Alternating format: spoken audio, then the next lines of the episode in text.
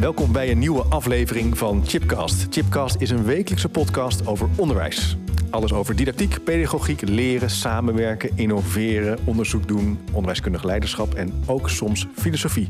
Nou, mocht je nou voor het eerst luisteren, hartelijk welkom. Dit is een speciale podcastaflevering. Het is vandaag vijf oktober tweeduizend drieëntwintig. Ik ben de hele dag de gast bij Museum Beeld en Geluid in Hilversum. En het museum beheert een van de grootste archieven ter wereld als het gaat om media. Denk aan radio- en televisieprogramma's, videogames, prentjes, gifjes, websites en nog veel meer. En eerder dit jaar maakte ik ook al een korte serie over hoe je media en digitalisering in je klas kunt gebruiken. Maar vandaag gaan we nog even naar de next level. Ik ontmoet verschillende docenten, collega's, vakgenoten van Beeld en Geluid en ook docenten uit het land. Ik ga met hun in gesprek over hun eigen leer- en onderwijspraktijk. En waarom?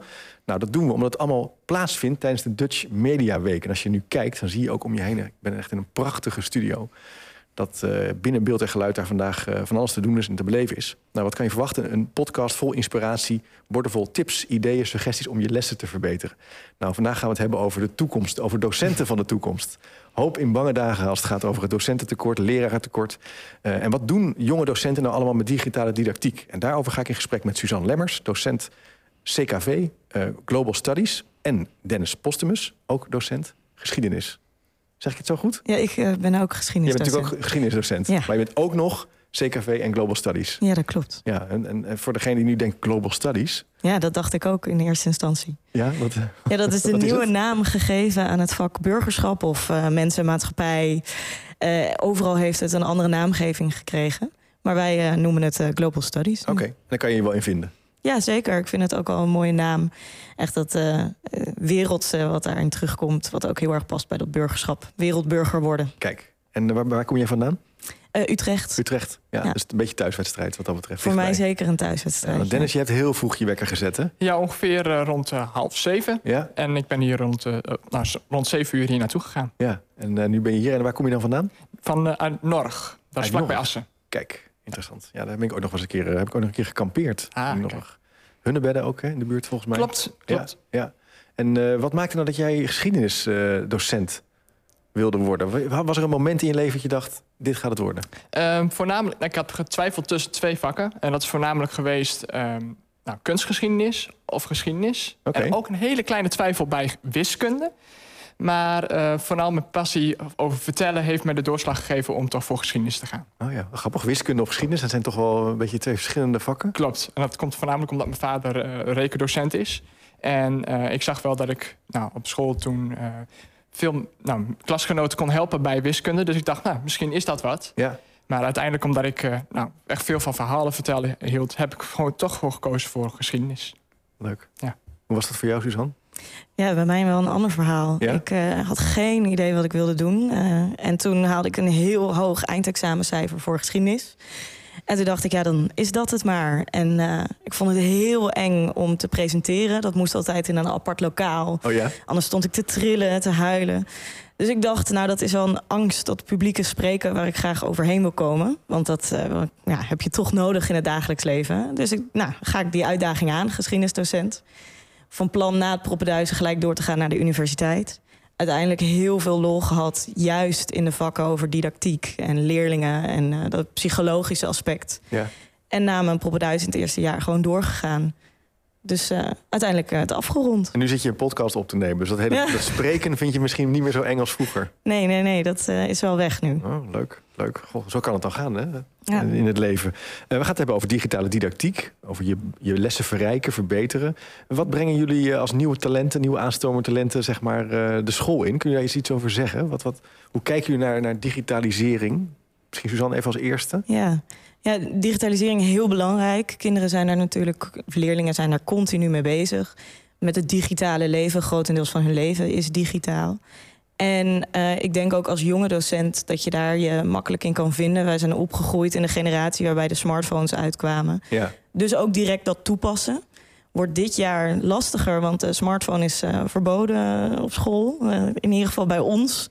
Is, het, is die bij jullie al verboden? Ja, ja wij, okay. uh, bij ons wordt hij in het kluisje verwacht. En anders kan je hem pas om half zes komen ophalen als okay. hij uh, te dus zien een, is. Een brede regel voor, voor iedereen. En dat geldt dus niet op, op klassenniveau. Hebben jullie gewoon één beleidskeuze ja. gemaakt. Ja, en ja. het werkt echt heel goed. Um, maar zelf dus tijdens de lessen gebruik ik heel veel beeldmateriaal. Ja. Ik uh, ben ook onderdeel hier van het educatieteam bij het Mediaarchief. Ja. En uh, daar kan ik heel veel uithalen. Primair beeldmateriaal, dus echt uh, hele oude bronnen uh, van journaals uit negentien zevenenveertig... die je kan laten zien en dan kan spreken over hoe dat allemaal in die tijd ging. En uh, hun ook weer even een soort uh, nieuwsflash geven. Oh, dat ja. het niet allemaal altijd al zo was, als dat het nu is. Heb jij dat ook, Dennis, dat je dat soort materialen opzoekt en gebruikt? Ja, ja, dat heb ik ook. Ik heb uh, voornamelijk, als ik kijk naar mijn eigen lessen, dan zoek ik echt altijd de video's op om het, nou, het verhaal van geschiedenis beeldend te maken. Het naar de leefwereld van de leerlingen te brengen op die manier. En, uh, want ik hoorde heel, heel veel uh, vroeger dat ja, geschiedenis, veel leeswerk... Uh, ja. Lange veel, teksten. Ja, ja, lange teksten, saai, uh, jaartallen leren. Maar op die manier, ja, alleen teksten en jaartallen, dat is geschiedenis niet. En geschiedenis zit namelijk een hele nou, boodschap achter en uh, een verhaal achter. En als je het verhaal niet begrijpt en de context daar niet van ziet... Ja. Dan, uh, dan heb je er eigenlijk niet zo heel veel aan. Geef eens een voorbeeld. Wat, wat, hoe doe je dat dan? Um, ik heb nou, bijvoorbeeld met de Beeldenstorm... Um, Ja, dat is gewoon een gebeurtenis. Het spreekt voor een aantal... Ja, wat was het ook alweer, die Beeldenstorm? Moet je even helpen, hoor. Ja, is goed.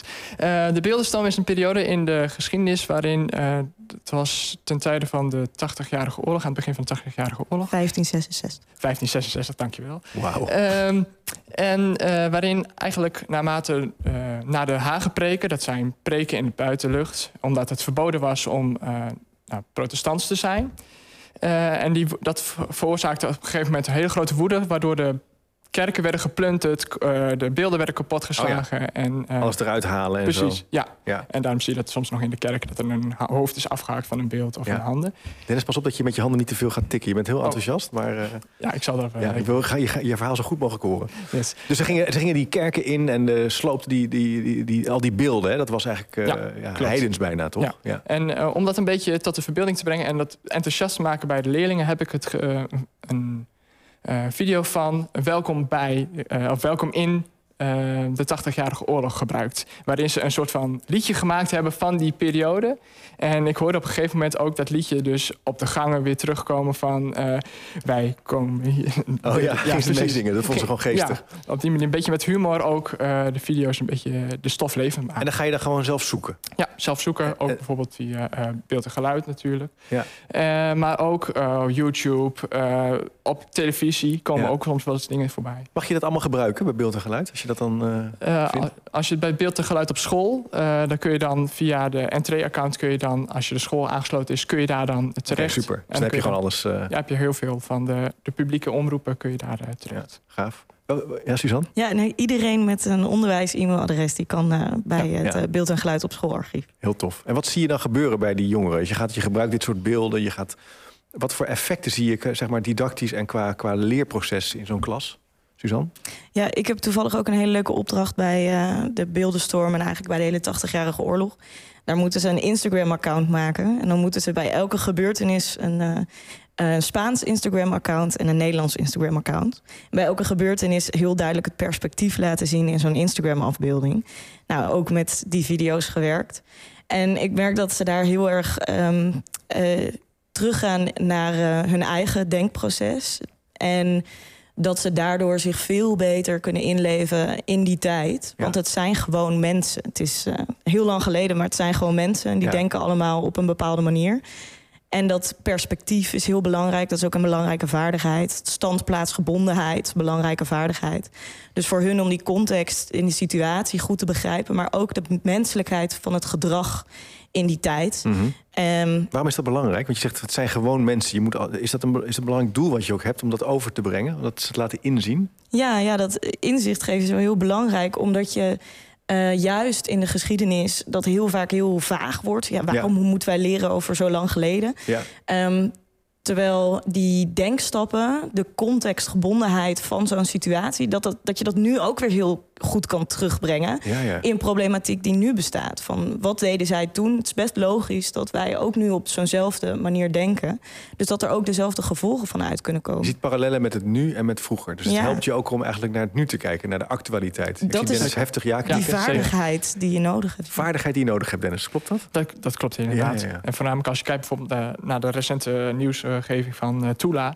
de uh, slavenopstand leidde. Ja. Die, uh, dat kun je ook in verschillende perspectieven bekijken. Als je het vanuit nu kijkt, dan denk je van... oh, okay, heel goed. Uh, ja. van... Vertel, heb je dat, die kennis paraat? Want gisteren was, die, was dat moment, toen verregende het een beetje. Er was een soort storm op Curaçao. Mm-hmm. Maar vandaag heeft ze uiteindelijk, was die, uit, was de, was die ceremonie, hè?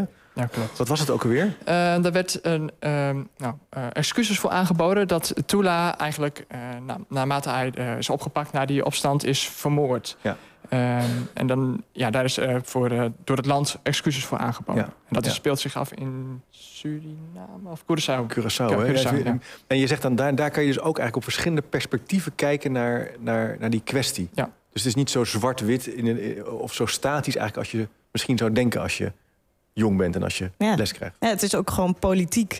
Namelijk die hele, uh, rondom bijvoorbeeld de afschaffing van de slavernij... is nu ook nog de hele discussie gaande. achttien drieënzestig of achttien drieënzeventig.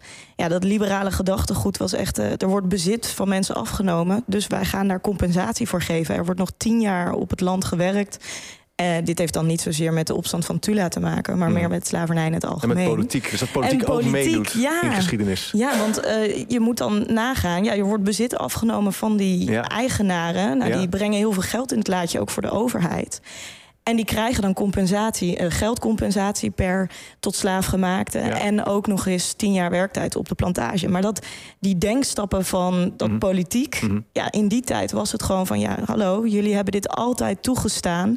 Dit is al decennia zo, elk land doet het. Nou, Nederland was heel laat met de afschaffing van de slavernij... vergeleken ja. met de anderen.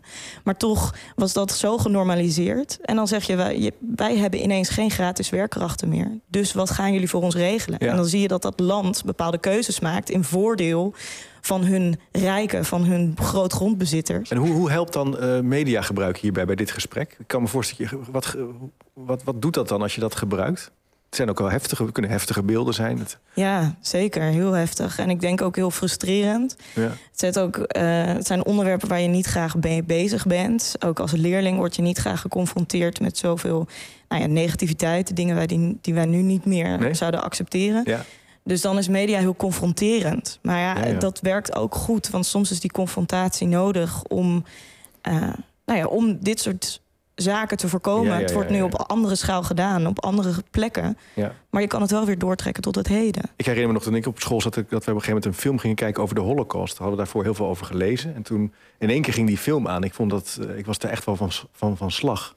Ik meen, dus dat is natuurlijk heel indrukwekkend. Bewegende beelden. In één keer denk je van mijn hemel, zo lang is dat ook niet geleden. Ja. Maar dat moet je wel kunnen begeleiden. Dit, dit, ja, dit vraagt wel wat van jullie. Je moet ook uitkijken voor de shockfactor. Dat ja, het, dat leek me, ik dat vond het niet achteraf, alleen maar chockerend ja, is. Want het, het, gaat, het, ja, het ja. gaat om het verhaal. Ja. Het is niet alleen maar voor de zieltjes van de leerling... maar het gaat uiteindelijk wel om het verhaal... en dat je niet uiteindelijk alleen die gruwelijkheden herinnert... Mm-hmm. omdat ik je een gruwelijk filmpje heb laten zien... Ja. Dat is niet de bedoeling. Nee, nee. Dus en, en Dennis, zijn wij een beetje op scholen, middelbare scholen... op een goede manier bezig met beeld en digitaal gebe- mediagebruik? Um, de, of zijn jullie de, echt uh, de koplopers? Nou, dat, zo wil ik dat niet zeggen. Um, wat, wat je wel veel ziet... Ik heb namelijk voor uh, mijn eindonderzoek heb ik een uh, onderzoek gedaan... naar hoe dat in de praktijk is uh, uitgepakt. Ja, en dat heb je ook dat... meegenomen, toch? Ja, ik heb ook een uh, deel van een, mijn onderzoek uh, uit, uh, ja. meegenomen. Ja, leuk. Uitgedraaid. Ja. Uh, en daar komt voornamelijk naar voren dat... veel video's gewoon vaak als voor de leuk worden ingezet... zonder dat er echt een bepaald doel is. En daar sla je eigenlijk al direct de plank mis. Met Geen leerdoel. Geen leerdoel.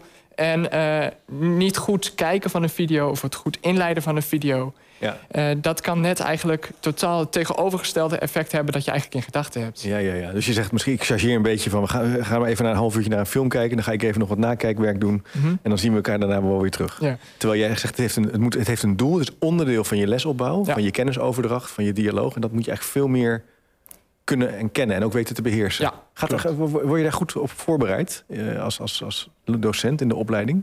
Ja, heel veel docenten die lesgeven bij de docentenopleiding... die zijn ook al wat ouder. Die gebruiken zelf veel media, maar die halen experts in van buitenaf. Nou, zoals bijvoorbeeld een Beeld en Geluid die dan daar een workshop oh, ja. komt geven. Het, het wordt gedaan, maar ja. het wordt heel vaak met hele specifieke voorbeelden gedaan. Ja, dus ja, één ja. hele app wordt uitgelegd op de opleiding... en die kan je dan misschien gebruiken. Um, maar je moet toch wel echt zelf op zoek gaan naar wat bij jou past... en ja. naar wat zo'n les voor jou uh, nou ja, goed maakt. Je moet ook een visie op hebben, kan ik me voorstellen. Een ja. redenering op hebben. Hoe gebruik ik dat? Wat vind ik wel fijn, wat vind ik niet fijn? En niet, als je dat niet hebt, dan is het risico dat je wordt meegenomen in een leuke app. En dan ja, volgend jaar weer een app. Ja, je gebruikt permanent Kahoot. En uh, dat heeft helemaal niet meer oh, ja. het doel. Het herhalen van zo'n... Van, van kennis via zo'n spelletje. Maar uiteindelijk kun je nu leuke uh, gezichtjes doen bij je account. En gaan ze ook gekke antwoorden geven. Willen ze gewoon zo snel mogelijk antwoorden. Ja, dan moet je jezelf ook gewoon even nagaan. Van, werkt dit nog wel? Ja, mijn bezwaar heeft dit leerwinst? Mijn bezwaar bij dat soort... Uh, dat is een beetje het vergamificationen van onderwijs. Ja. Uh, dat, dat, en dat is op zich kan het heel goed werken. Uh, serious gaming. Maar het, het heeft er altijd iets van... Oh, dat is leuk voor erbij. Terwijl dus, dat jullie eigenlijk heel sterk zeggen... Het is onderdeel van je... leerproces. Ja, dan wordt het uh, het middel het doel. En dat moet het middel niet wordt zijn. Het doel. Ja, dat ja. moet het dus niet zijn. Nee. En hebben jullie dan op school... Uh, ja, is er dan ook een visie met elkaar? Hebben jullie een soort uh, vakgroep hierop? Of uh, ik zie je lachen. Nee. Nee. nee. nee. Oké, okay. Dus dit mag wel wat beter. Maar docenten worden heel boos als je aan hun lessen zit. Hè? Je hebt heel lang gestudeerd. En nou ja, educatie, dan ben je continu gesteld aan feedback. Nou, je, normaal word je ouder, word je beter in je beroep. Bij docenten word je slechter in je beroep. Dat zijn echt dingen die je heel vervelend zijn. Wacht even, hoor, je moet heel even terug. Wat zei je nou net? Normaal word je ouder, dan word je beter in je beroep. Dan word je professional. En bij docent word je gewoon continu op je vingers getikt. Ja, dat ja. is zo super vervelend. Ja, ja, ja. Dus je moet bij zeker wat oudere docenten niet aan hun uh, didactiek komen. Want uh, dat, dat zijn de experts, vinden ja, zij zelf. Maar eigenlijk, ik hoor jou ook wel dat je daar een beetje een oordeel over hebt. In zekere zin, dat je nou, denkt, kom op. Nee, ja, nee niet echt. Nee, ik begrijp okay. ook heel die goed. Je moet lol hebben in je beroep. Als zo'n docent daar staat en die vindt het leuk... dan denk ik dat dat voor veel belangrijker is voor leerlingen... dan als een docent daar een beetje een riedeltje staat af te spelen. Ja. Uh, een app staat te gebruiken, terwijl die daar helemaal niet zijn gevoel in legt. Nee, nee ik denk dat het veel beter is als docenten uh, toch wel echt die eigen vrijheid krijgen. Dat er ook niet dingen worden opgelegd. Want het, nee, dat is een interessante spanning. Je, je, je kan niet opleggen. Aan de andere kant heb je dan altijd mensen die misschien wat, ja, wat minder uh, hun vak bijhouden en ontwikkelen. Dennis, dus daar zou je toch een beetje moeten laveren. Ja, iedereen moet zijn eigen weg vinden binnen het gebruik. Ja. Um, maar het moet niet zo zijn dat als je het niet kan... dat je het dan ook direct permanent uitsluit. Nee. Dus het is wel, je moet een wisseling zien te vinden tussen ja, het gebruik van media... Uh, ja. En je zegt dan niet, joh, hey boomer, kom op, uh, doe even je best. Maar dat kan ook juist tegenovergestelde effect hebben. Ja, precies, dat wordt er misschien niet naar een schapje. Ja. Maar ik zit wel te denken van, misschien moet die generatie ook soms even het vuur aan de schenen uh, Ja, maar dan leggen. Moet je ook ja. kijken wat zo'n generatie ook wilt krijgen, wilt ja. ontvangen. Zo'n ja. heel ingewikkelde website uitleggen, ja, dat wil zo'n generatie nee. helemaal nee. niet. Nee. Maar wel een handige tool, YouTube gebruiken we uh-huh. allemaal. Het, het ligt er heel erg aan welke persoon je mee praat. En welke ja. persoon er voor ja. je staat. Maar dat punt wat ik, wat ik echt uithaal is... probeer het onderdeel te laten zijn van je lesontwerp, van je leerdoel. En ga niet zomaar googlen. Dat, ja, ik geef ook colleges, soms hè, die valken kan je hebben. Ik ga ook iets zoeken, weet je, een artikel.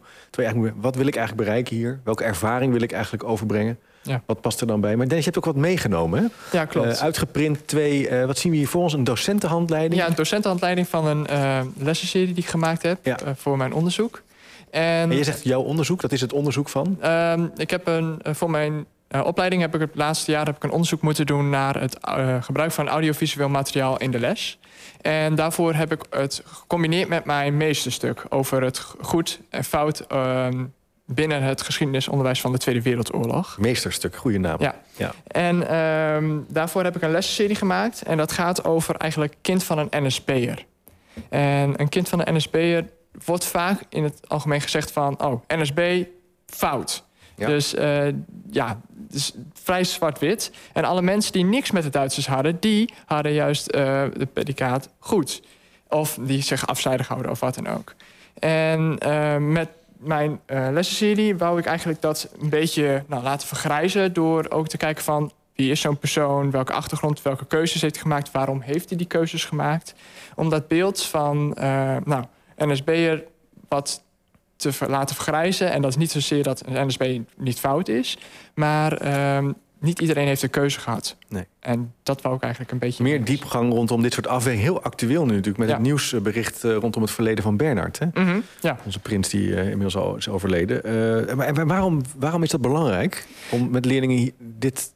gesprek te voeren over die wat schemer, ja, grijzige kant van, van geschiedenis? Omdat je heel snel tegenwoordig ook ziet dat er veel polarisatie uh, optreedt. Dus dat er echt één, ja. één blik wordt op één punt. Ook in de klas? Uh, ja, ook. Ja? ja, dat komt ook wel eens naar voren van... Uh, mensen die uh, echt vanuit één kant en één perspectief k- kijken naar bijvoorbeeld ja. de Tweede Wereldoorlog. Uh, ja. Die zeggen, ja, de, de Tweede Wereldoorlog, uh, Holocaust, dat was helemaal niet zo erg.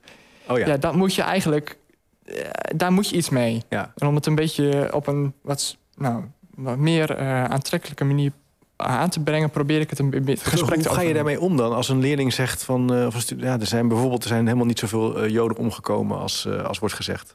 Ik ga het, in eerste instantie parkeer ik het even, om vervolgens later in de les, als ik het onderwerp aanstippelt over de Jodenvervolging, meer informatie over te geven. Ja, ja. Achteraf, als ik dan de uitleg klaar heb, loop ik even naar hem toe en van hoe kom je bij die informatie? Ja. Dus meer persoonlijk gericht uh, ja. dan ja. aandacht aan besteden in plaats van klassikaal, want anders kun je de hele klas uh, weer mee. Uh... Ja, je moet heel, dus dit luistert heel nauw hoe je dit didactisch ook. Mm-hmm. doet, want ik kan me voorstellen iemand een soort in één keer terug uh, een draai om de oren geven van uh, dat is onzin en uh, dat dat een averechts effect heeft. Ja, dat heb ik ook het idee. Ja. Ja, ja, wat, wat, hoe, hoe, heeft, hoe is dat gegaan om op deze manier les te geven? Wat, wat voor effecten had het? Um, wat ik gemerkt heb, ik heb het nog niet binnen uh, de onderbouw uh, gegeven, alleen bij een H A V O drie. Mm-hmm. En daar kwam ik wel naar voren van um, dat het een andere kijk geeft op het leven van Antje, in dit geval de hoofdpersonage van de serie die ik heb ja. gebruikt. Ja. Um, ze keken meer van, ja, maar ze hadden direct al van het begin bij de eerste aflevering van, maar het is niet Antjes schuld. Dus waarom hebben we deze discussie nu? Oh ja. Dus dit, deze uh, uh, lesserie die heeft dat eigenlijk direct al een beetje getriggerd. Ja, ja, ja. Vanuit dat perspectief van, ja, maar het is wel een N S B'er, zei ik. Ja. Van waarom is dat dan niet fout? Om een beetje de advocaat van de duivel te spelen. Om te, een beetje een reactie uit te lopen. Ja, ik zit meteen toch een beetje naar mijn eigen middelbare schooltijd te kijken. En ik denk toch dat het de neiging was om het inderdaad wel vrij zwart-wit te benaderen. Mm-hmm. Langzamerhand was er ook wel meer aandacht ook voor mensen die niks deden. Hè? Dus mm-hmm. dat uh, die uh, niet direct in het verzet gingen, maar ook het gewoon lieten gebeuren. Ja.